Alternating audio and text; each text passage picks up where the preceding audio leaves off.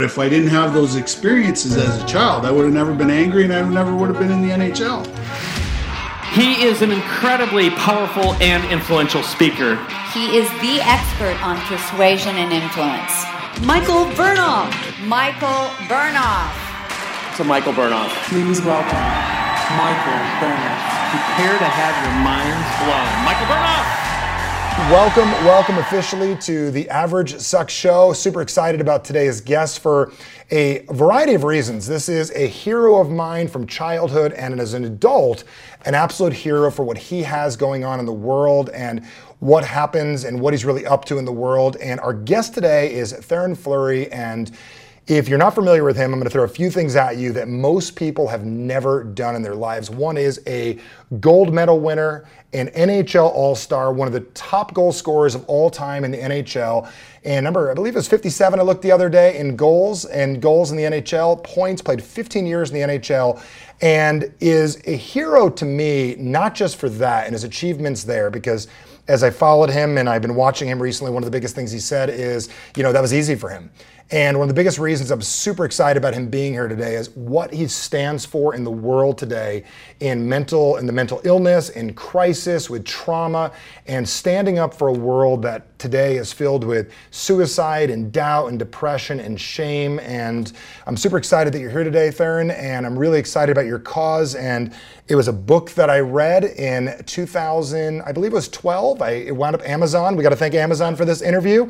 And they threw playing uh, with fire at me. And welcome, welcome today. And I'm super excited about this interview because we talked prior to this about really what you're up to and making a difference in the world. So, who is Theoren Fleury today in the world? Like, what, what do you stand for now? Not the hockey guy. Well, when I started on the journey, I, I just told my story basically. And, uh, and then I became an advocate, and now I'm an activist around uh, the subject of trauma, mental health, and addiction, and the uh, epidemic proportions that it's reached on this planet. Because um, I don't think in my 10 years of doing research that anybody is immune from experiencing trauma, you know, in their life. And I always like to say when I'm standing on stage and speaking and people are sort of wondering if they have trauma or not, I said, I'm going to just qualify every single human being in the audience by saying, if you have parents, you've experienced trauma in your life. It's truth. You know, because when it comes down to it, you know, those are the people that were in relationship from day one. And, you know, it's, I'm not really blaming anybody. I'm just saying that people are doing the best they can with what they have. And, you know, we're basically trying to undo a hundred thousand years of trauma because I read somewhere in the Bible one time that Cain killed Abel. Cain killed his brother. That's trauma. And that's where we started this whole cycle of trauma and abuse and human suffering and you name it. Well, I, I will tell you that one of the biggest things that stood out, I, would spent a long time this weekend watching a lot of your videos online, ones you've made, ones people made of you. And there was one takeaway segment. I've been talking about healing people from the things that stopped them in their life for almost 20 years right now. And I've never in my life heard these words. You go to the doctor. What is the prescription for I was sexually abused or I have trauma? and the prescription is what Valium. The prescription is is go home and figure it out. Uh, the prescription is I don't know. Go see a therapist. And those words rang in my ears. I'm like, there literally is like a drawer of answers for diabetes. There's a drawer of answers for you blow your Achilles tendon out. There's a drawer for cancer, even shit that doesn't work.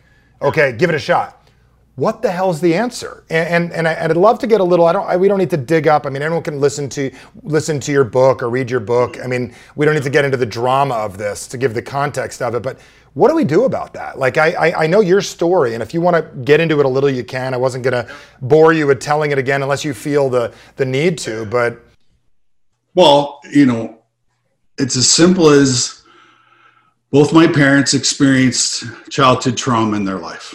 Okay and then that manifested itself into addictions. So my dad was an alcoholic, my mom was a prescription pill addict, and I grew up in a very chaotic environment. Did you know that as a kid? Like, did no, you? Know, I had no idea. I just was it just normal, or you I didn't just see it the was pills? normal. The, okay. Yeah, I just thought it was normal.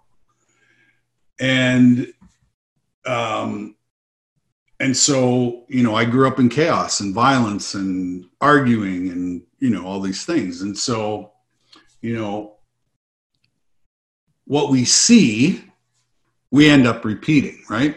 And so, uh, you know, as an adult, I struggled in relationship all the time, right? Because of and then, you know, as a phenom hockey player as a kid, you know, I ran into this guy who basically promised me a one way ticket to the NHL. And then over a two and a half year period, you know, he raped me 150 times.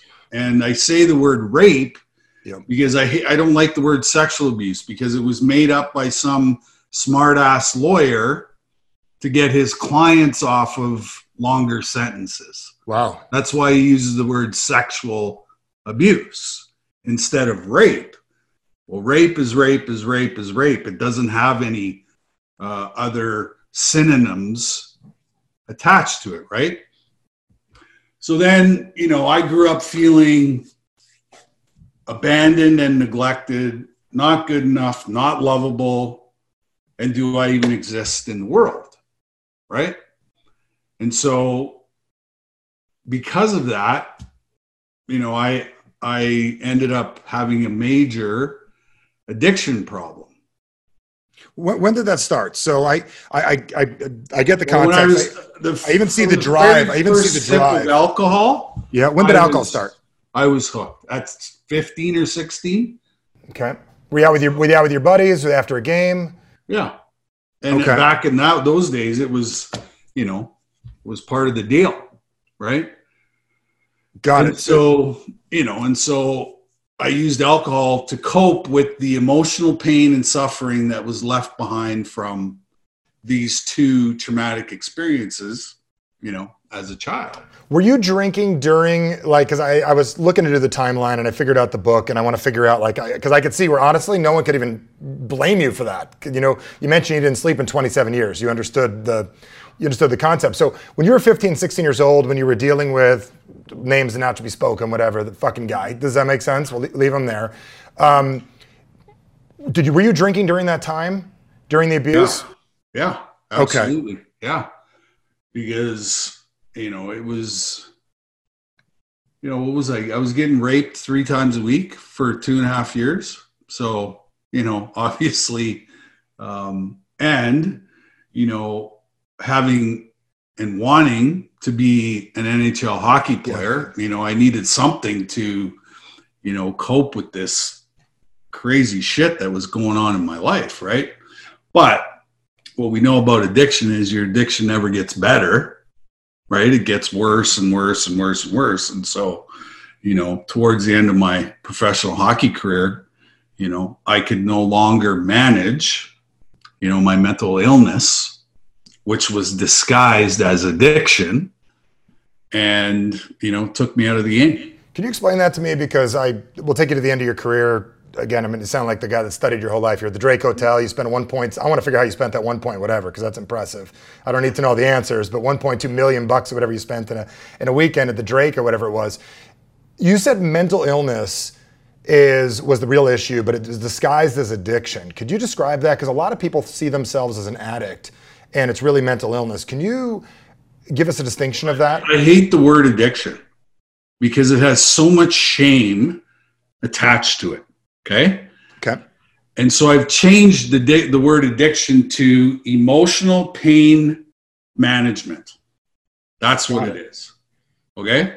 So, you know, we talked we talked earlier about big pharma. Well, Yep. if I have a mental disorder, I go see a doctor. Doctor says, you know, what are your symptoms? Well, you know, I can't get out of bed and, you know, I'm this and that. Well, well here, here's here's a magic pill, take it. Well, the, the addiction is no different. Instead of taking the magic pill, we find our own formula, right? And for me, that was vodka and cocaine was my elixir that numbed me completely out where I didn't feel any pain at all. So basically, you didn't have a drawer to pull from, like I said earlier. Like like here's No, the I went down. I went down the big pharma road, It. Oh, you did. and I had a gun in my mouth. Got it. What did they have you on? What didn't they have me on? Okay. right? I started out on Paxil and then the Paxil stopped working. So they said, oh, we got a booster. So they attached the booster on top of the uh, Paxil. Then the, the booster stopped working. They gave me another booster and it was like insane city. And you were doing you were doing the you were doing the orange bottles along with the vodka with the cocaine Yeah. all at the same time. All at the same time. Holy shit. Okay, got it. All right, this makes this is this is this is crazy. And what's interesting is people watching this are thinking, okay, that's him. He has the ability to do this. But how how prevalent is this? Because I and I know the answer to this. I deal with this regularly. It doesn't matter if my clients that I'm working with are Skid Row or they're somebody that are a billionaire. Do you know what I'm saying? And the, the issues are the same. They got kids with problems with cell phones, with everything else. We have issues. Cocaine's as prevalent today as it was back in the old days. Bigger problem is people are popping pills. what what does cocaine emulate in the brain chemistry that we produce it's dopamine Dopamine. dopamine Yep. right so okay i got a story for you so when i was in utero my mom was taking valium okay Wow. so I was the happiest baby on the planet because I'm bathing in GABA. For nine months, I'm bathing in GABA, which which caused damage to my brain because I can't produce dopamine and serotonin when I come out into the real world when I'm no longer attached to my mother. Okay? Wow. So I'm uh, anxious. They, I got 50 labels because I can't sit still in school. You name it, right? But then, as a five-year-old, I discovered this wonderful game called hockey, and I step on the ice, pure dopamine, pure serotonin. So the only time my brain was actually functioning at the highest level was when I was on the ice. But as soon as I left the rink, I don't know how to produce dopamine and serotonin. So what do I gravitate towards? I find this white powdered substance called cocaine. Okay. And when I used to do cocaine, all the people that I did cocaine with were talking 300 miles an hour, chewing on their faces and tweaking hard. I would do it, be perfectly calm. Would you call that like a functioning addict at that point? Like you could function with it? Because I know what you mean, the lip biting and the, Yeah. All the all, all the all the craziness. Yeah. So would you would you just funk like it worked for you? Is that because so much was missing, it got you to neutral? Yeah. Because the, the cocaine went into my brain and was like, oh my God, You're back to normal. back to normal. Right. So, so people who have addictions are trying to regulate their own brain chemistry. That's what they're doing. Right. That's why certain people gravitate towards opioids and heroin and all that. And then there's another side of the coin that likes to go fast and use those type of chemicals because damage has been done to our brains when we're little wee guys. And So we spend the rest of our lives trying to regulate our own brain chemistry. And that's ultimately what addiction is at the end of the day. So hockey was your first addiction, Yeah. correct? If we want to use the word addiction, it, so, it solved the dopamine, norepinephrine, serotonin levels. You drugged yourself. You had ADD in school. I don't think I think you're at the age gap where it just got invented. ADD got invented. I'm, we're about a few years apart, you and I.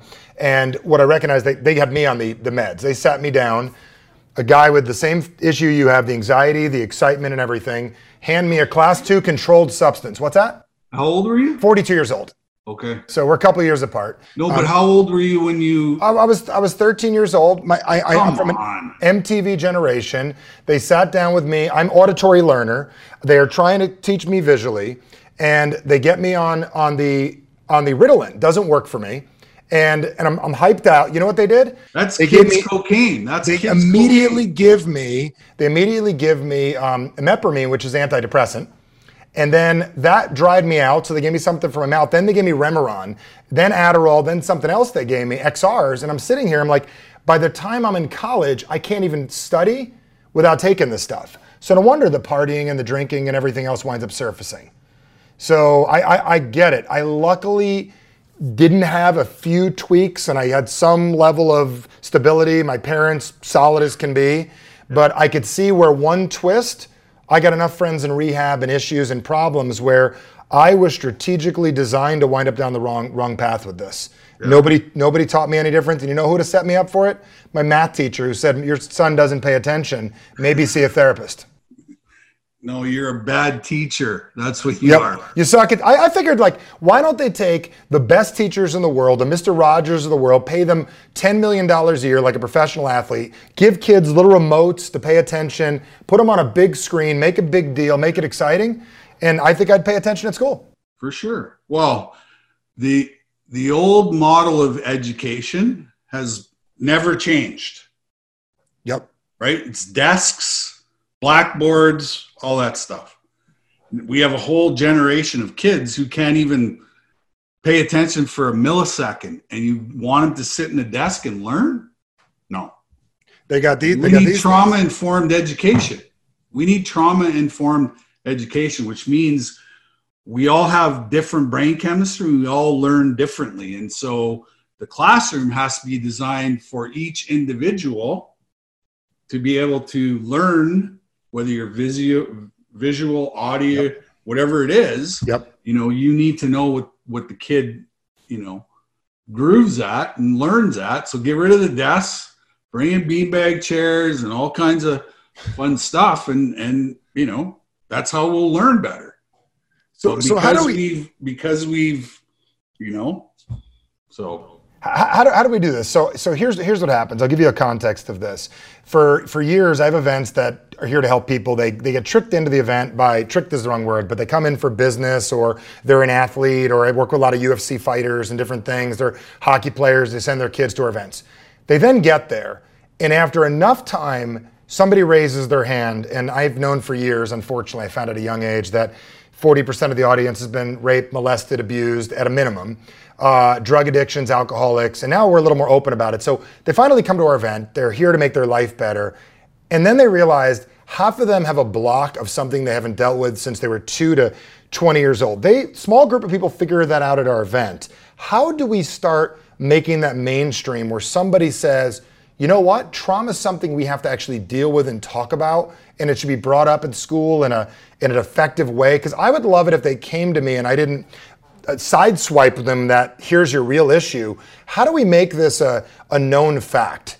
Like that's why I have people read your book so much, and I highly recommend it. If later you got a link or something where they go to get your book, I would love it if everybody read it because whether it's that extreme or somebody was touched or misled or abandoned or whatever, fill in the blank with the trauma. What do we do to let people know that this trauma exists? You've been at this. I want to hear your, your say because I'm on I'm on this fight with you, and it is a fight.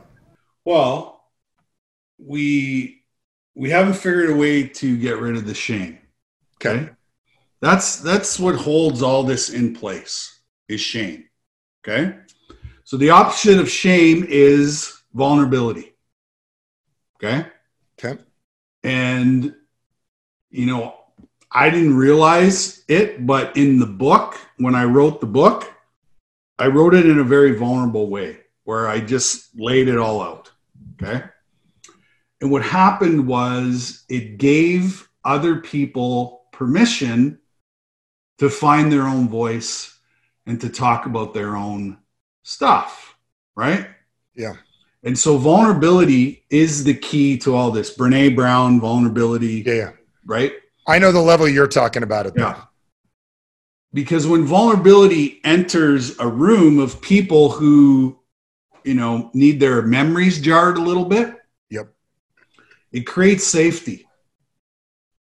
And then when you have safety, that's when the magic of healing happens. And that's why those people in your audience put up their hand is because they feel safe and not judged and you know, there's compassion, there's empathy, there's forgiveness in the room which allows them to stand up for the first time and say, "Hey, this is what happened. And the stories are, are traumatic. And I, I think that even I think the big challenge people have, like you mentioned 150 times, and this happened to you 150,000 times a day in your brain over and over again. So there's the physical activity, and then what most people don't recognize that one moment where trauma might happen to you, you may traumatically abuse yourself or rape yourself a thousand times a day for the rest of your life. Well, and that's that's what PTSD is. Yeah. Post traumatic stress disorder, the movie that keeps playing in my head that I can't change. Are you still dealing with that currently? What's that? You still have that movie playing?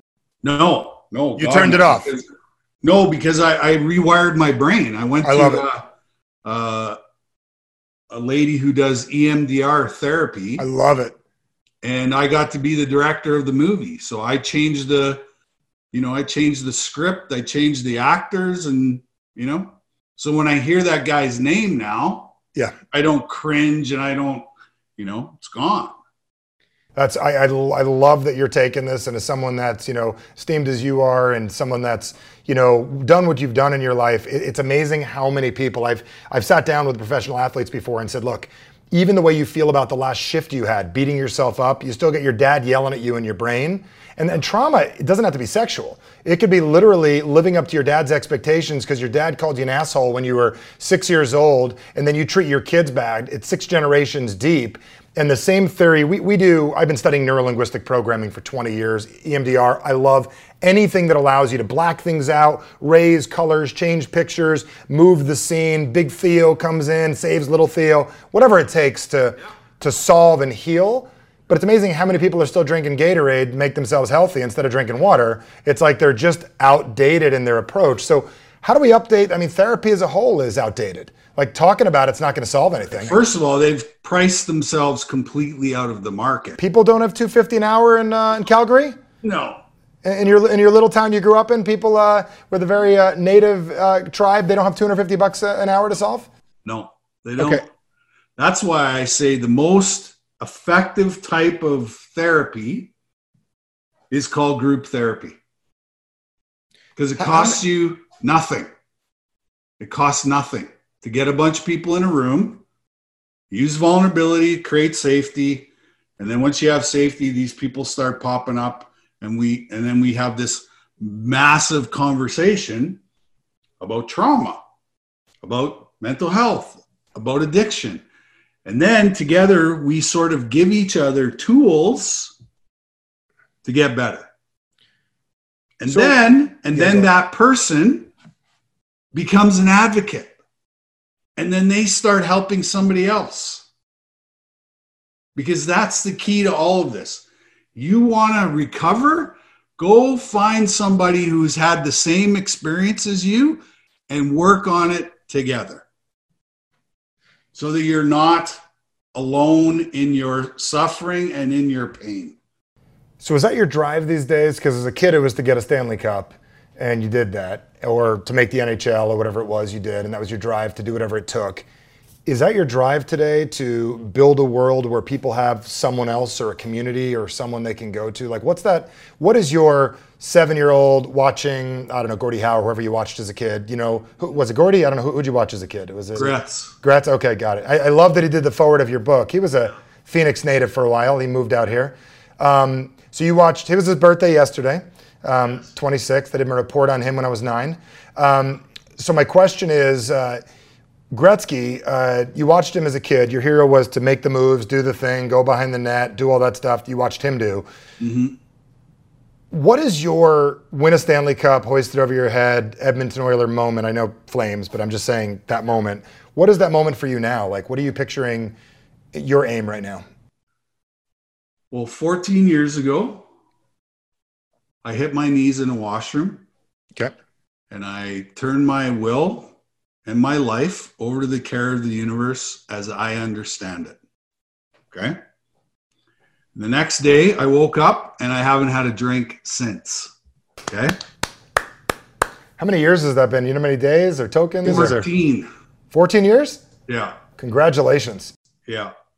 And what happened was the universe said, okay, this guy is ready to step into his true purpose and the real reason why we put him on this earth right after that. Wow. So you basically got sober, basically surrendered, said, I'm here to change, and accepted your responsibility. Yeah, because I, I I didn't fight anything anymore. I didn't question anything because I turned it over. Because, you know, I tried to figure this out on my own. Okay. And let me, left to my own defenses, left to running my own life, was the biggest shit show on the planet. Okay. When I'm running my own life. Or when I drive the bus, the bus always, always, always crashed. Okay. So 14 years ago, I said, okay, I'm just going to sit in the passenger seat. You guys take over, tell me what to do. I won't question it and I'll just do it. And then all this happened. So we all have a higher purpose. And that higher purpose usually falls into the helping is healing category. That's why we're all here. We're not here to acquire things and amass billions of dollars. That's not why we're here. We're here to help each other in relationship get through the most difficult times in our life. That's as basic as it gets as to why we are all here. I want to put this in context for everybody watching this. Hoisting the Stanley Cup or your sobriety, bigger achievement? Sobriety. Not even a question. Not even a question. So all those people going after things and stuff and achievements and feeling empty inside because they didn't heal, I'd love to get your definition of trauma. If you have a simple, eloquent definition, because a lot of people listening going, I didn't have his story. But what is your definition of trauma? Because I truly believe if I were to say what I do is heal people of what's holding them back, whatever that is. But what is your definition of trauma? Because you're, you're using that word broad. And I think I have a lot of entrepreneurs watching this, successful people, athletes, fighters, all kinds of stuff. What's trauma to Theoren? Anything, any incident in our life that leaves us in emotional pain and suffering. That's trauma. You got a few examples? Uh, if you're bullied in school, that's trauma. Uh, if your parents divorced when you were very young, that's trauma. Um, somebody close to you dies that you, that's trauma, right? So trauma is very subtle. It's not, doesn't have to be as extreme, you know, as my story. Like I get people coming up to me all the time. You know, I, have had some trauma in my life, but not as extreme as yours. And I, I don't said, think it's quantifiable. I don't. I don't and think. I say to them, I go, well, like, do you do you have mental health issues? And they're like, yeah. I'm going, well, you know. And that's the thing about emotional pain. My emotional pain and your emotional pain feels exactly the same. There's no difference. There's no there's no bar, right? Emotional pain is emotional pain. I feel mine exactly the same way that you feel yours. There is no difference. The experience, yeah, the experience may be a little bit more extreme, but emotional pain is emotional pain. And the brain doesn't decipher between emotional and physical pain, right? So, and I'll if, give you examples. Yeah, yeah, yeah. you know, I actually suffered more physical trauma to my body than emotional trauma. Okay. So when I started out on this journey, I only worked on my emotional pain. Guess what I'm working on today? Physical pain. All those hits that I took in my career are now like right in my face. My emotional state of mind is great, but now I'm dealing with the physical trauma, you know, that happened as an athlete. And is, is that a now? Do you think that your strength that you have emotionally right now that you have is helping you deal with that more effectively instead of beating yourself up about oh my god I'm I'm this age this is horrible. Your well, emotional interesting strength. is is the physical pain triggers my emotional pain, right? So I I have this thought in my head, you know, I got a sore neck and I can't move my neck. Oh, I'm gonna die. I got a tumor. You know what I mean? Like yeah. it's it's almost like a hypo hypochondriac type yeah. of thing, right? And so, you know, I have to use these tools, right? I got to meditate, I got to breathe, I got to exercise, I got to, you know, all these things that, you know, my old toolbox was filled with alcohol, drugs, food, sex, gambling, you know, you name it. That was my old toolbox. So I had to switch the toolbox to meditation, yoga, you know, all of these holistic practices that have been around for a million years, but we don't want to talk about them because they're, you know, they're too foo-foo and they're too out Yeah. there and whatever. But they work. They work. If you do them, you know, if you keep doing them, guess what happens? Your brain starts to rewire, right? And that's the whole idea behind this is you can rewire your trauma. You can rewire your brain. So how do we get so I, this stuff that you're talking about? It's been out for years. I, I'm, I'm asking you for advice on this. Well, you and I are on a similar mission, doing in a different direction, but the same, actually the same damn direction. Let's get really clear. The same direction, maybe different modality of this. And side note, here's where my ADD hel- is helpful. There's a really crazy technique I'm going to get you offline called um, the ARP wave machine. If you're not familiar with it, for healing muscles, does the same thing EMDR does. Rewires the circuitry of the muscles, convinces the body they're healed craziest shit in the world. I'll send it over to your team. You're going to thank me for that. Got rid of spasms and like shit that you wouldn't even imagine. It is literally like a rewiring of the circuitry of your nerves. It's a very simple process, I'm sure. It is in one session. I got rid of spasms I had for 20 years. I will get it all over to Don, and you're gonna thank me, and you owe me a box of Timmy's. But the um, which is another drug in itself. But uh, but the uh, the the question is, we're on this mission to make people aware, to make people comfortable with talking. I'd love to break this down in simplicity. So we're talking to kids. I notice you talk to a lot of high school kids, and you're talking. You're, you start where the problem starts, young age. What are a few things we would tell people about?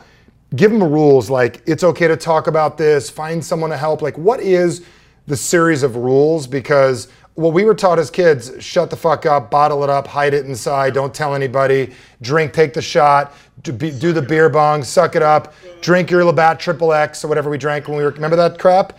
we Old drank when we were kids. Old stock. There you go. Yep, all the old stuff we had were kids. Shut up and and deal with it.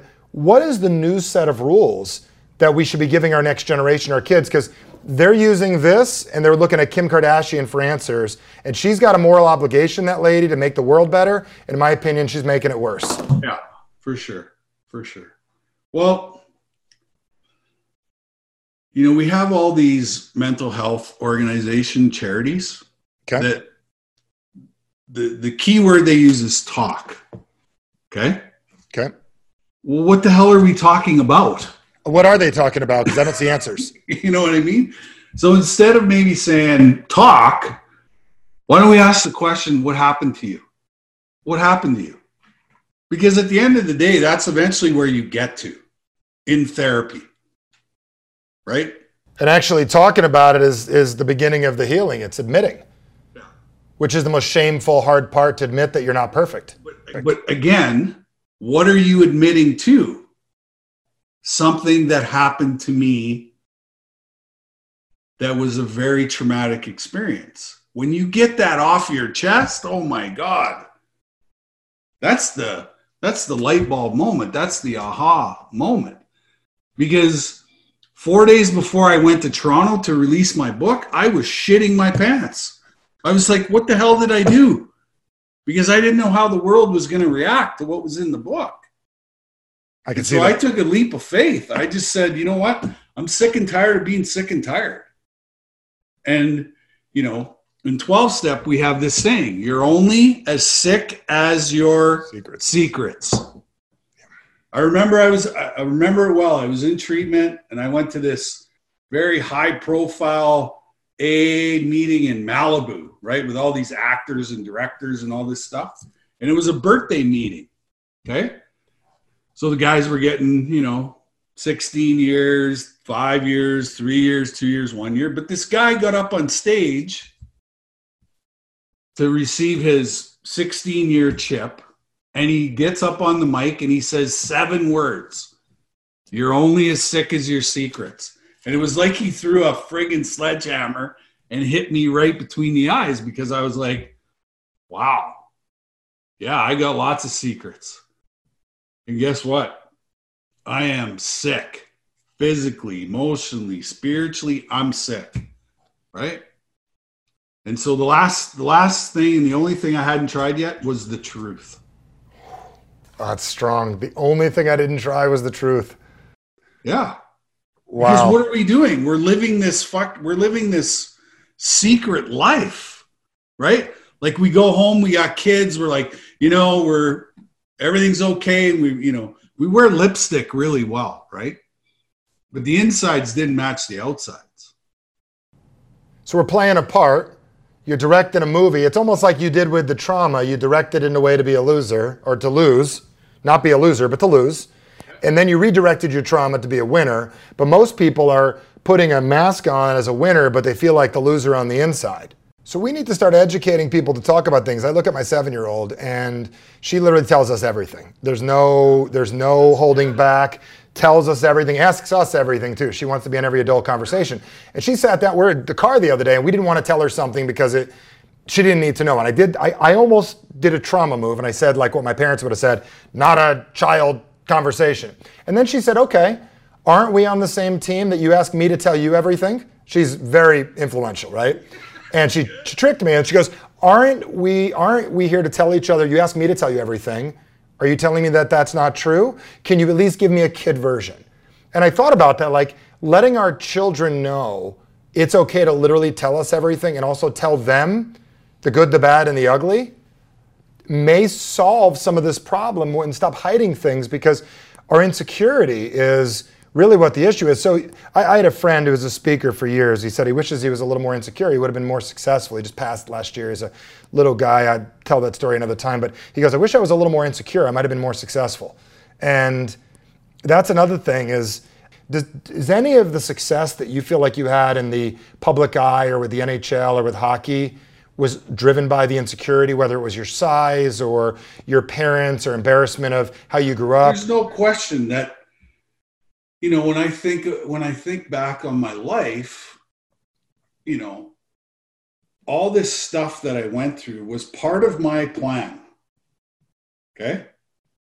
This was all part of my plan right? Because genius. if i wasn't angry i wouldn't have been successful in the nhl yeah. i wouldn't even never had a career in the nhl if i wasn't angry but if I didn't have those experiences as a child, I would have never been angry and I never would have been in the NHL. Right. But because I had success, you know, and considered a winner, now in this space that I'm in now, yeah, of course people want to listen. Because so you've got that. a platform. So you created because, a because that because of that success. But guess what? When I'm on stage, I don't say anything about hockey. I don't talk about hockey. You know? So, you know, there, there's there's a plan for your life. And when you get out of the way and stop driving the bus, then that plan can take can fulfill and take you to where you're supposed to be and that's your purpose in life. But if you hang on to the steering wheel and hang on to the reins, you're not going to fulfill your true purpose in life. So, in the deepest, you completely let go.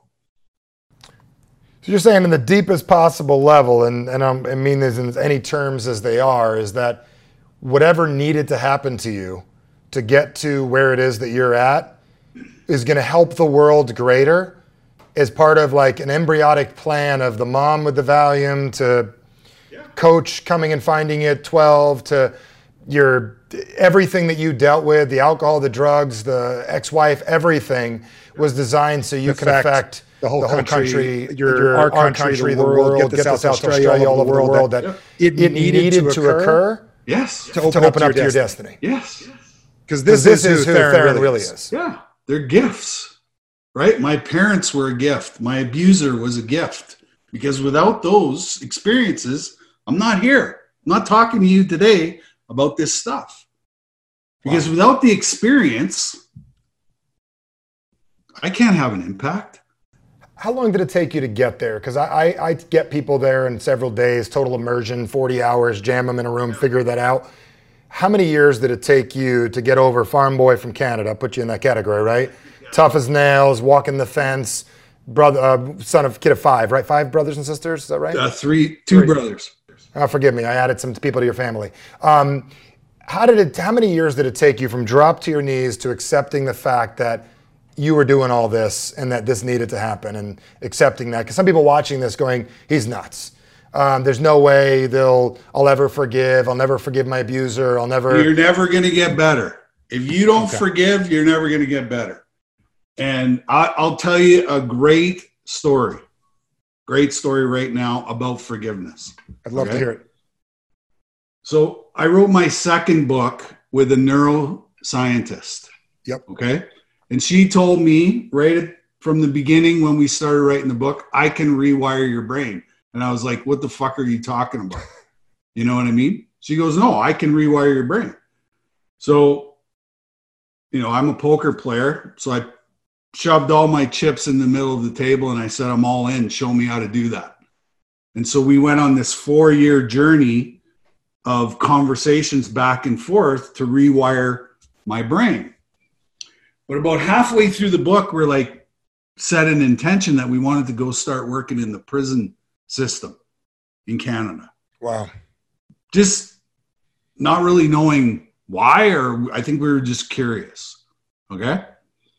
So that has come to fruition. I've been to like 25 prisons all over Canada, speaking to inmates. Okay.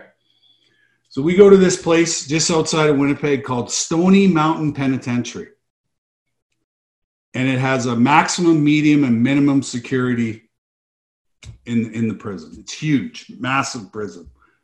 So I have 400 of the baddest dudes on the planet in my audience, and we're having an incredible conversation about trauma, mental health, and addiction. Okay. Like we're actually going back and forth. You know, they're asking amazing questions. Okay. So I look out into my audience and I see this kid sit way in the back of the room and he can't even sit in his chair. He's so fired up, right? Because the safety has come into the room, right? And all these guys want to start talking about their trauma, right? So this kid stands up. He looks exactly like Eminem the rapper. Okay? He's got the flat beat cap. He's got tattoos from his neck all the way down to his feet. And, you know, he's doing the, you know, the hip hop thing. So the kid stands up. He goes, Steel Fleury says, You're my hero. I was like, Whoa, wow. You know, we're in prison here. And he said, As you can see, he says, I'm not the biggest guy in the world. And he said, I used to be a really great hockey player. And he said, when I was 14 years old, he said, I got involved with the wrong crowd and I started selling drugs. And he said, I've been in and out of jail ever since. I was like, wow, okay. Then he says, You'll never guess who I was with three weeks ago in Grande Cache, Alberta. Oh, and I got to back it up. So when Kim and I were writing the book, she asked me about forgiveness. And I was like, no fucking way who I, I who do I got to forgive? These people did these horrible things. I'm not. She said, "Stop right there." She goes, "I just want you to think about forgiveness." And I said, "Okay, I can do that. I can think about forgiveness."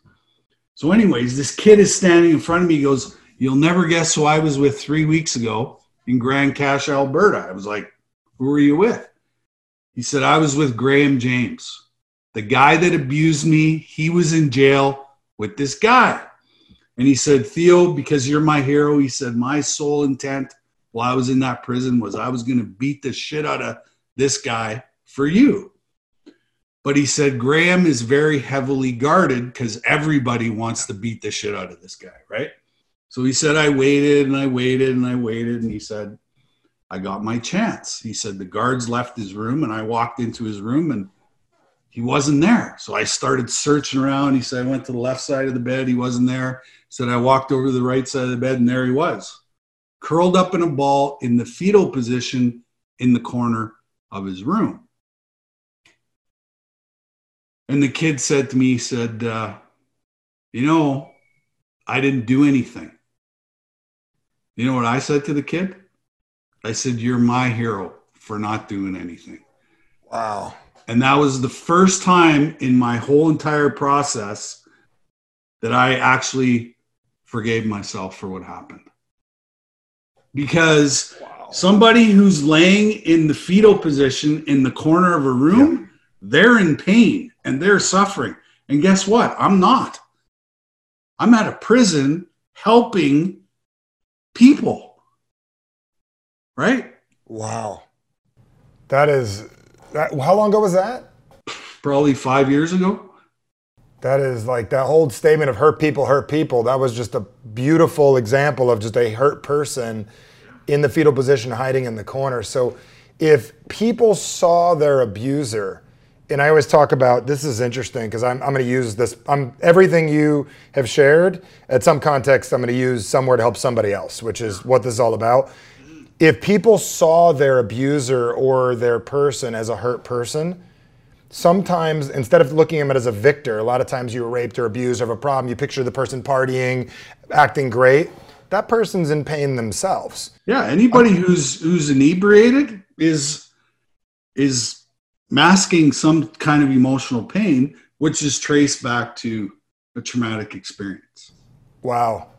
And I didn't want to know what happened to that guy because that makes sense. At some point in his life, I'm certain he went through. You don't wake up one day deciding to be a pedophile. You don't wake up one day deciding to be, I don't even know if that's the appropriate term, uh, wanting to molest people or, or harm them or, or beat people. Shit happens to you, and you wind up changing the trajectory of what it is that you do. So, So, when my- we look when we look at epigenetics, yep, after I, I started delving into epigenetics, I go, you know what? This is nobody's fault. Nobody's fault, right? Because all this DNA, all this shit that happens to each generation gets passed on to us. And even though we may not have experienced, you know, my great grandfather's trauma, he's passed the gene somewhere down in my DNA, which causes me to feel a certain way, or my brain doesn't develop properly, or whatever it is. And it's like, you know what? It really isn't anybody's fault here. So, so what are you doing with your kids? You have uh, four kids, is that correct? Four, four kids, um, and then uh, from two different moms, right? What the three? Okay, three different moms. Um, and so one of the kids' son, right, is through was there through the shit, correct? And then kids that are less through the shit, the new version, the new the the, the, the, real Theoren that your mom always wanted you to be. What are you doing to assist and serve and help without meddling to realize that these genes are in there. The mom's your mom's Valium is in each of these kids. Does that make sense? You and I are speaking our level of thinking. Well, Um, my kids anger- have my mom's depression, her Yep. anxiety, all, all these things, right? So, so it's an open door. Okay. Like my kid, each one of my kids have seen me speak. I love it. Okay. And, you know, they come up to me and they go, wow, I had no idea. Because they were only getting one version of the story, right? From mom, who, you know, was probably pissed off and angry with me, right? she is- didn't know the whole story. when you get lied to for years, you don't know. Which- you, yeah, you which is fine. Yeah. which is fun. And every relationship is repairable. Until we stop breathing, every relationship is repairable. That's a big line. I'm going to make that a big quote. That's the truth. Even the one with ourselves. Yes. Every relationship is repairable. You may want to write that down for yourself if you don't say that Right. often. And and I always say, you know, like I'm one of the lucky ones because I got to play the country music record backwards. Because I got my dog back, my car back, my girl back, my house back. Like I got everything back. Right? But if I take one drink, country record starts playing forward again and I start to lose everything, right? Because alcohol and drugs is like a solvent. When I put it in my body, shit starts to disappear. My wife, my kids, my job, my house, every everything disappears when I put alcohol and drugs in my body. So I know that I can't drink anymore. Can't. I, I quit about four. I quit four years ago, and um, biggest reason I quit is how can I help you or help anyone else if well, I got to accept the power of my own influence. I said, and I like. I'm sitting here with my wife out to dinner with a fancy bottle of wine. What kind of message am I sending, knowing that half the world has a problem with it? Question for you, and this is this is big because you've been sober uh, 14 plus years. You said, and um, a lot of business owners and stuff are watching this. The world, man, when, until you stop drinking, you don't realize how much people drink. Airport, hotel, mini bar, bar in the lobby, Vegas shouldn't even go near. What are the words you have for somebody knowing whether they're in the program or not, knowing that this is not serving them, it's not helping them? They, they're watching this interview going, Got it. I'm going to start with the drinking, I'm going to stop with the stuff. What, what do you recommend knowing that if you're traveling or anything, that shit's just so prevalent? Like, how do you deal with that? What is your mechanism? Because you stay in hotel rooms, you know what I'm talking about. Mm, well, I don't even think about it anymore. Okay. You know, But let's say thir- uh, But- 12 years ago. But you have to change absolutely every single thing about your life. Everything. People, places, and things you have to change. Because if you don't, you're going to keep drinking. Right? Got it.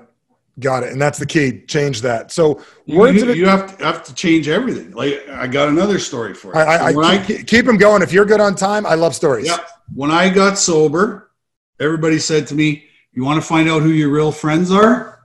Get sober. Okay. so I got sober. I had 500 phone numbers in this Great. phone. Yes. 500 phone numbers. Yep. So you know what I did? I called all 500 numbers and I said, listen, made a choice, made a decision, not drinking, not doing drugs, not going to bars. So don't ask me to do that. But if you'd like to come to my house, I'll cook you a nice dinner. First time in our relationship, we'll actually have a meaningful conversation. You know how many friends I had left? Two. Who was that? Two buddies of mine. Okay. but that's all I needed, right? Because they loved me, cared enough about me, wanted to see me do well. And you know what I call the other 498? My 10 o'clock friends. Yeah. You know what happens at 10 o'clock, right? Yep. I love you, man. When they get all fucking drunk and, you know, close talking and shit, right? The truth comes out, right? It, it, You know? you couldn't say it more accurate than that. So, but what's happened is the 498 have come back. Why? Because it's the law of attraction, not promotion. Are they getting sober also? So I went I went on my own journey, Yep. got sober, got my shit together, all this stuff. And then people, these 498, would see me out. And they would come up and they'd go, Wow, do you ever look good? Like, what did you do? Like, what are you doing? I said, I got fucking sober. That's what happened. you know? Which then invites them So, into the obvious. conversation because they're going, you know, yeah, I'm I'm I'm drinking a lot, or I'm doing this, or I'm doing that. Now I can bring them in. So you led by example, but the leader you always were in sports. You decided to be a leader, followed your big leader buddy Wayne. Does that make sense? So, so, so how, how? I guess this is a under the bus conversation, if, if it's appropriate to have. How prevalent is the alcohol abuse in athletes that are retired versus them having this intelligent conversation? I don't need the names or anything, but how much of a an issue is that? Because This isn't solely one category, Yep. right? This is a societal issue. What do you think the most common used drug by trauma survivors is? well, it's probably alcohol. Alcohol. Yep. Alcohol. And it's Yep. legal. Yep. It's legal and very sociably acceptable. Right? And the more money you have, the more you can hide it, get a better brand, better booze, Whatever. better something. Yeah. Like we've So- created this whole culture. Like the wine industry. Are you fucking kidding me? Are you kidding me? I'm not kidding you. It- I, I get it. It's it's a It's whole unbelievable. It is unbelievable. and it plays to the ego, and the ego guy's the one with the trauma. So you've got a guy with an ego that, and I'm not saying I'm not putting labels on everybody. You got a guy that's producing a billion dollar business, so he can go be on some list somewhere to get some wine that's nine thousand dollars a bottle, right? To feed the trauma that he has of an insecurity that he can prove that he has this big like like uh, this dick swinging contest of of uh, how much wine I can buy, then drinking it, right? But do you know he who has the most toys when he dies Yep. still dies. Truth. Yes. yes. Right? So we, how do we how do we change this? I mean, I can't change everybody, but let's talk Well, that four, let's talk that four ninety you Get those people helping other people. Right? That's it. I had, but one of the guys on our team, Chip here, is on video. He said he said amazing words the other day to me. He said, "We're telling people to help people, and maybe they're insecure and they can't help people. If you can't help people, bringing bring them to the help." And I heard those words. I'm like, that is genius, and that's why I connected with you because I'm like, if you can't hear it from me, hear it from you. If your book lights them up, either of the books, which I recommend both of them, get lit up. If you need EMDR, you need what I do, you need AA, you need NA, SNL, whatever it is that you need. Whatever it takes. Yes. Whatever like whatever it takes, right?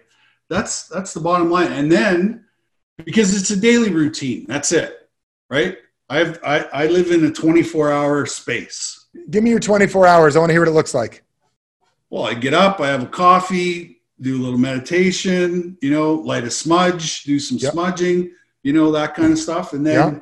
you know, then I then I hang out with guys like you and talk about, you know, the problem and the issue. And then I do my own podcast or I'm on I'm on the stage speaking, whatever it is. But my whole 24 hours is, I would say the majority of it is dedicated to helping one person every day get some help. I love it. Well, how how can I help you best? I'd love to help you any way I can. I mean, and, and as, as a human being, I admire what you do. You have that anger inside. I heard a guy say years ago, there's never been angrier, angrier people than uh, Gandhi and Martin Luther King, that inside their head they had so much anger. I think it was um, Alan Watts that said it. If you ever heard Alan Watts, you got to check him out. You'd love him. And he said, the anger that they had inside of their heads, that it wasn't okay the way the world was, showed up in love in the world how do I serve how do I serve you best in your cause because if ever I can help anybody or do anything I just want to open up my heart and my wisdom or anything to help you if I can do anything I'm going to recommend uh, your books to our people whatever you're up to book you to speak how, how can Michael Bernoff help with what you have Well. I, I just the more people I can get in front of, the I think, you know, I have an impact you do wherever I go. You know, and I think, um, I just love to reach that one person in the audience and just grab them and, you know, get the light bulb to go off, to Got it. shine, right? Because that's the key to all of this. When the light bulb goes on, you're unstoppable because all that shame, all that, those inadequacies, I'm not good enough, I'm not lovable, you know,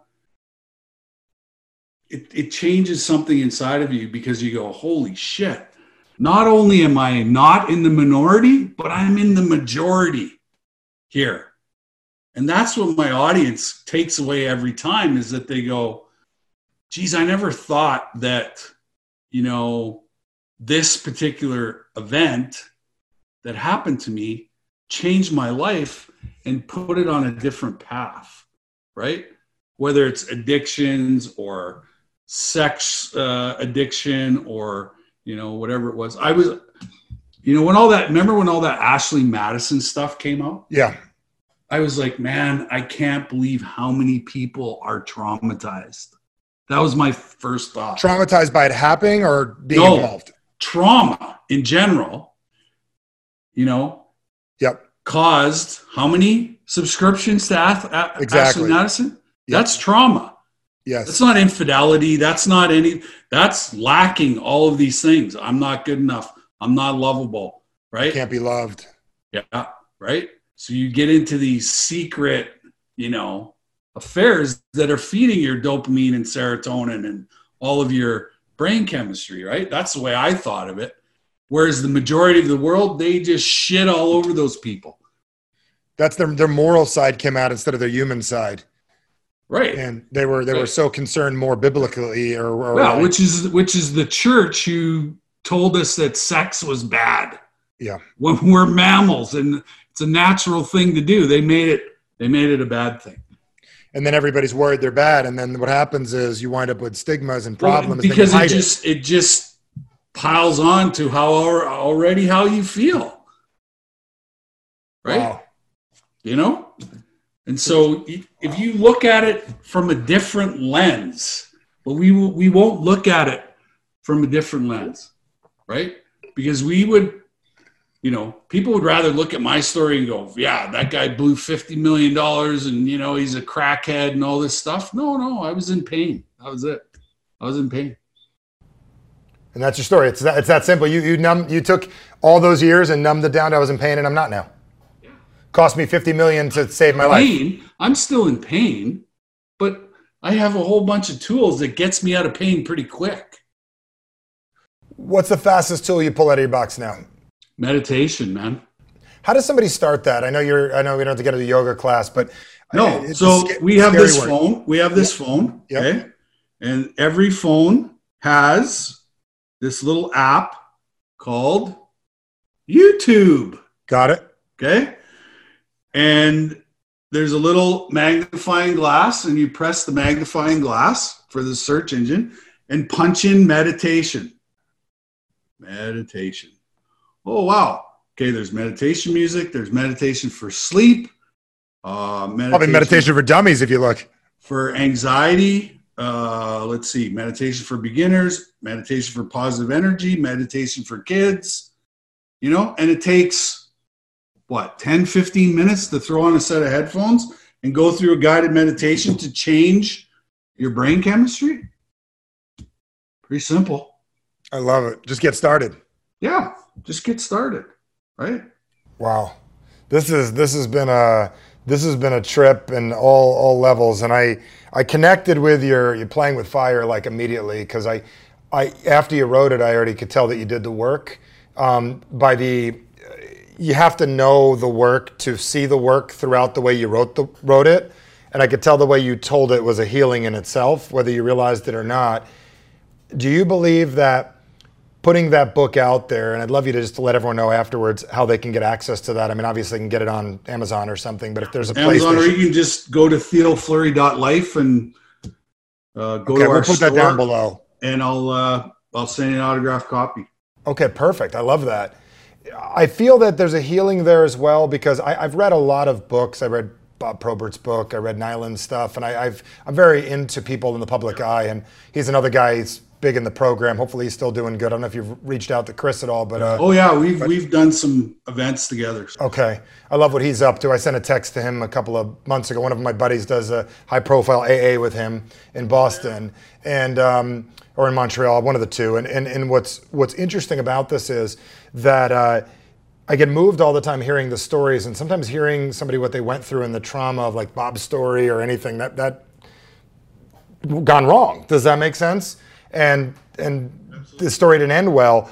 Do you feel that if somebody reads your story, it's okay then they can tell their story? Absolutely. Would that be a good step in the right direction for somebody that's hiding and dealing with someone just to start by listening to your story?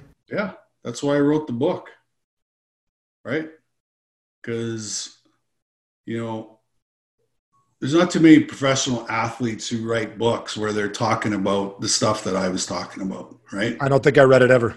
You know, and and that's that vulnerability piece that I'm talking about. That's what makes a great book. Is a book that makes you or a story that makes you feel absolutely every single feeling that you have. I couldn't put right? that thing down. Yeah. I, I, and it was amazing. And and what I always tell people is, you know, like it's okay to tell your story because it's your story. And you get to tell your story whichever way you want. And the people that judge you are the ones that they themselves have stuff in their closet. Hmm. So you're telling me when you come to somebody and you they want to heal but they don't want to heal and they give you a hard time or they give you shit or they tease you, they just got to look in the mirror themselves. Yeah, that's what I say to them. I go, you can judge me all you want, but just so we know that your side of the street is clean, can I have a peek into your closet?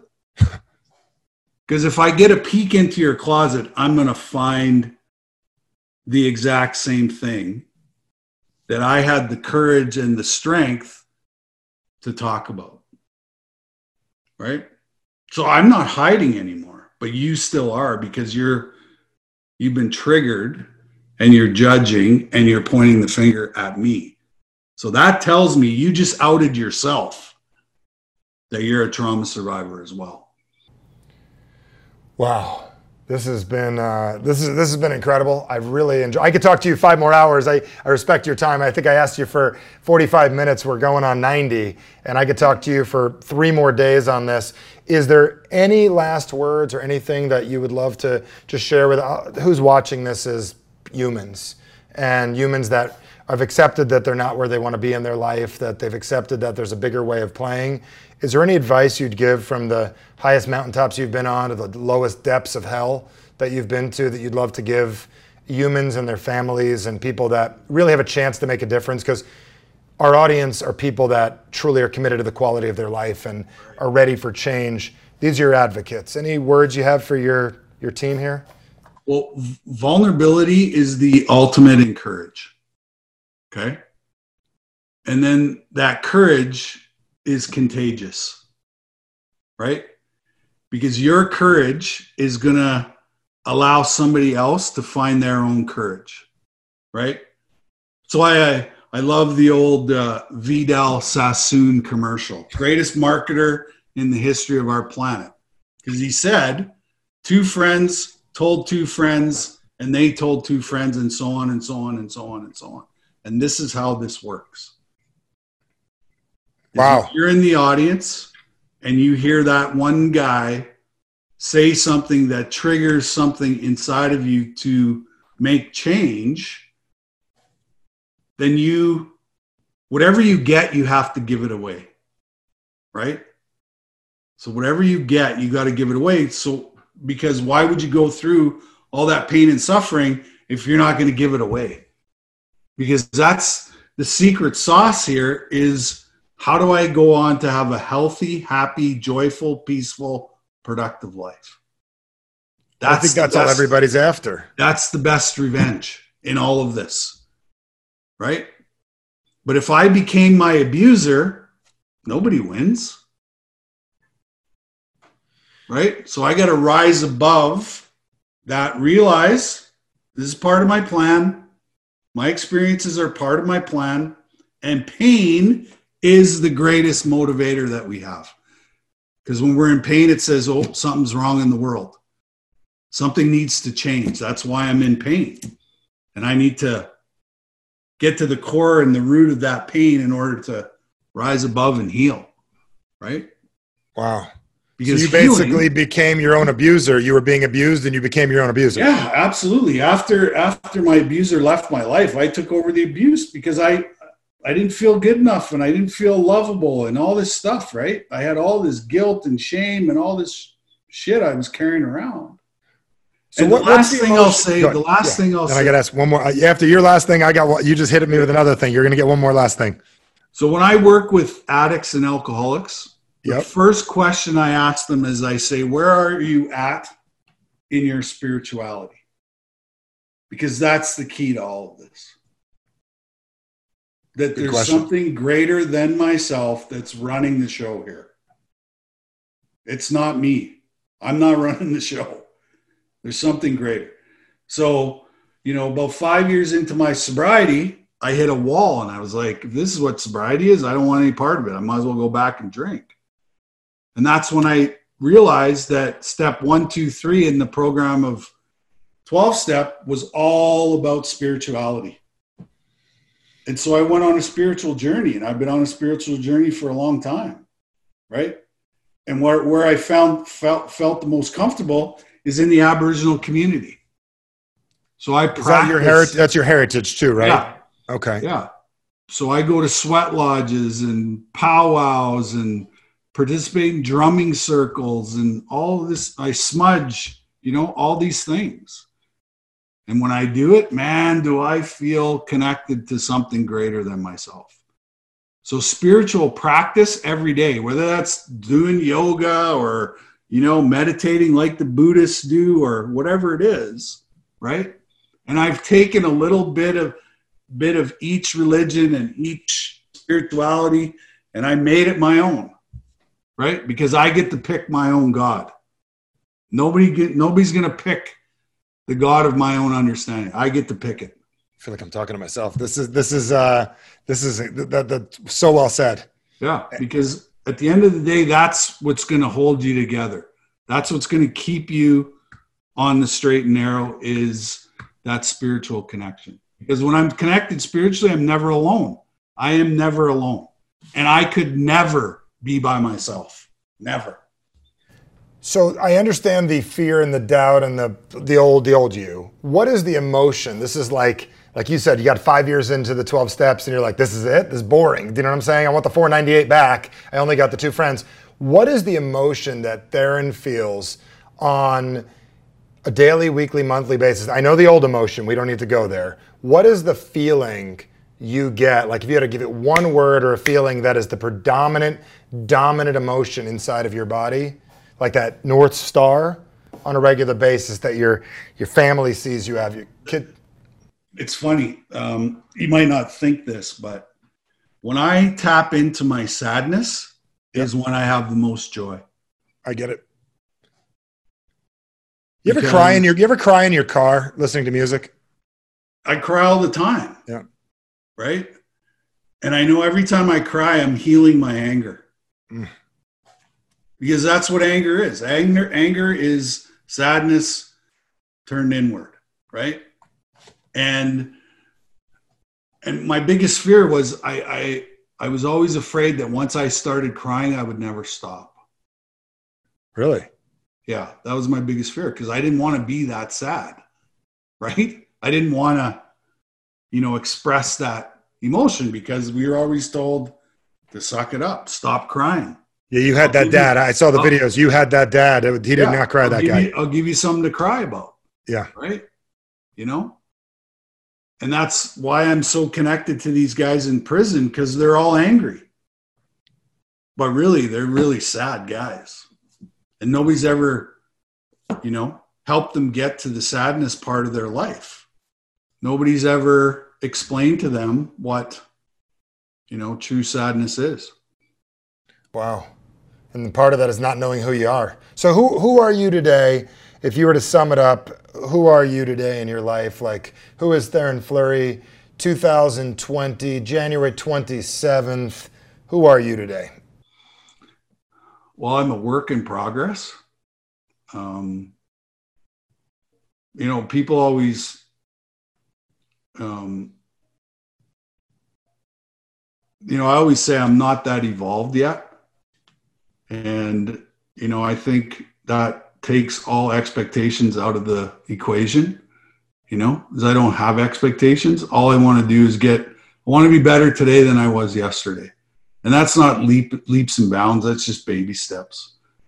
Because if I don't, if I don't experience the pain and the suffering and then move out of it, then I'm not going to get better, right? And so it is a daily grind but I do experience moments of joy and happiness and all that. And to me, that's a win because I, I never felt that way.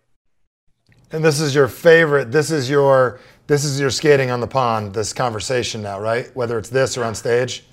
Yeah, whatever, whatever it takes. Right. That's that's what this is all about. Whatever it takes for me to get better every day, I'm willing to do it. Right. And that's basically the only thing I pray for is willingness. That's it. I love it. I love it. Well, I appreciate I appreciate your time. I appreciate your your desire to share and your your willingness to help out. If those are people are watching this right now, again, um, we'll put up your website one more time. Pick up that book. Do you recommend everyone starts with Playing with Fire before they read um, the second book? Yeah, that's what I did. And then if somebody wants to get a hold of you to book you to speak at an event, uh, you, you're willing to travel anywhere. Anywhere. Yeah. Okay. And you can go to theofleury.life is my okay. website, and uh, my sis, my business manager Don will get back to you immediately. And uh, yeah, she's quick. We'll go anywhere. We love, uh, you know, I love people. I love their stories. I love their struggles. You know, it's it's all part of life. And you know, by by me listening to other people's stories, I learn. Right? I learn. If you want to heal, go help somebody else heal.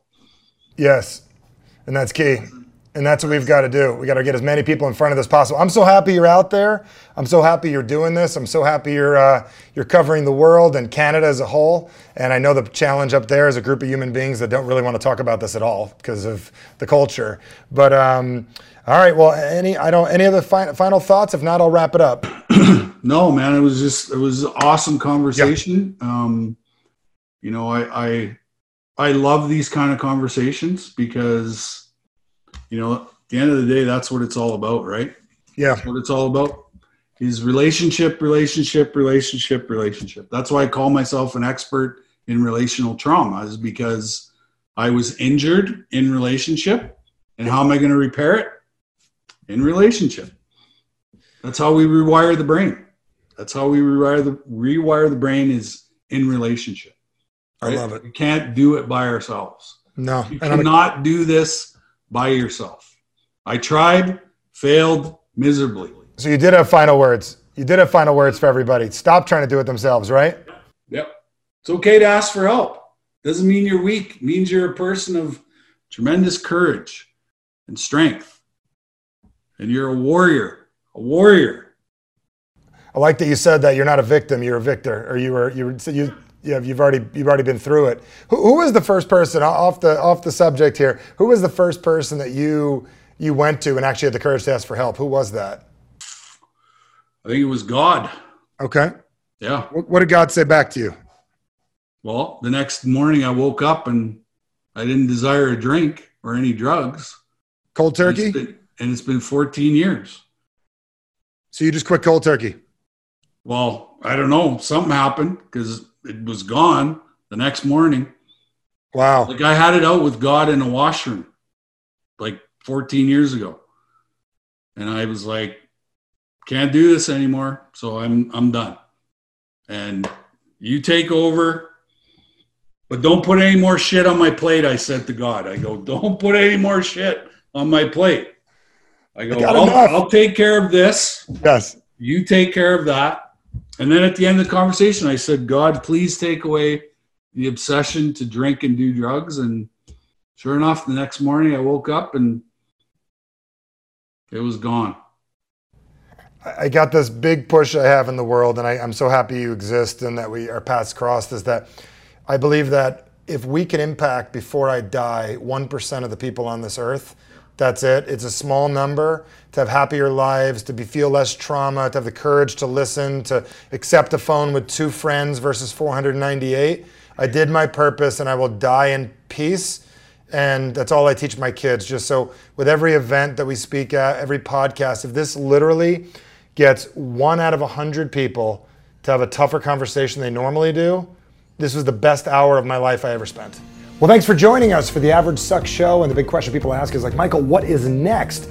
And the answer is simple Get Average Sucks, my brand new book. And the reason why I want you to have this is if there's things you want in your life, and for some reason you've said to yourself, why am I holding back? Why am I not getting what I want? I know I'm capable of more. This book answers all of that and more. So go to averagesucks.com, check out all the other stuff on the page, got a bunch of bonuses for you. Get the book, read the book and most importantly, follow the instructions. They're very simple. You'll finish this little book in, uh, in a couple hours, real easy to read, and it's going to start showing you how to get more of what you want in this world. So, averagesucks.com and catch us on the next Average Sucks Show.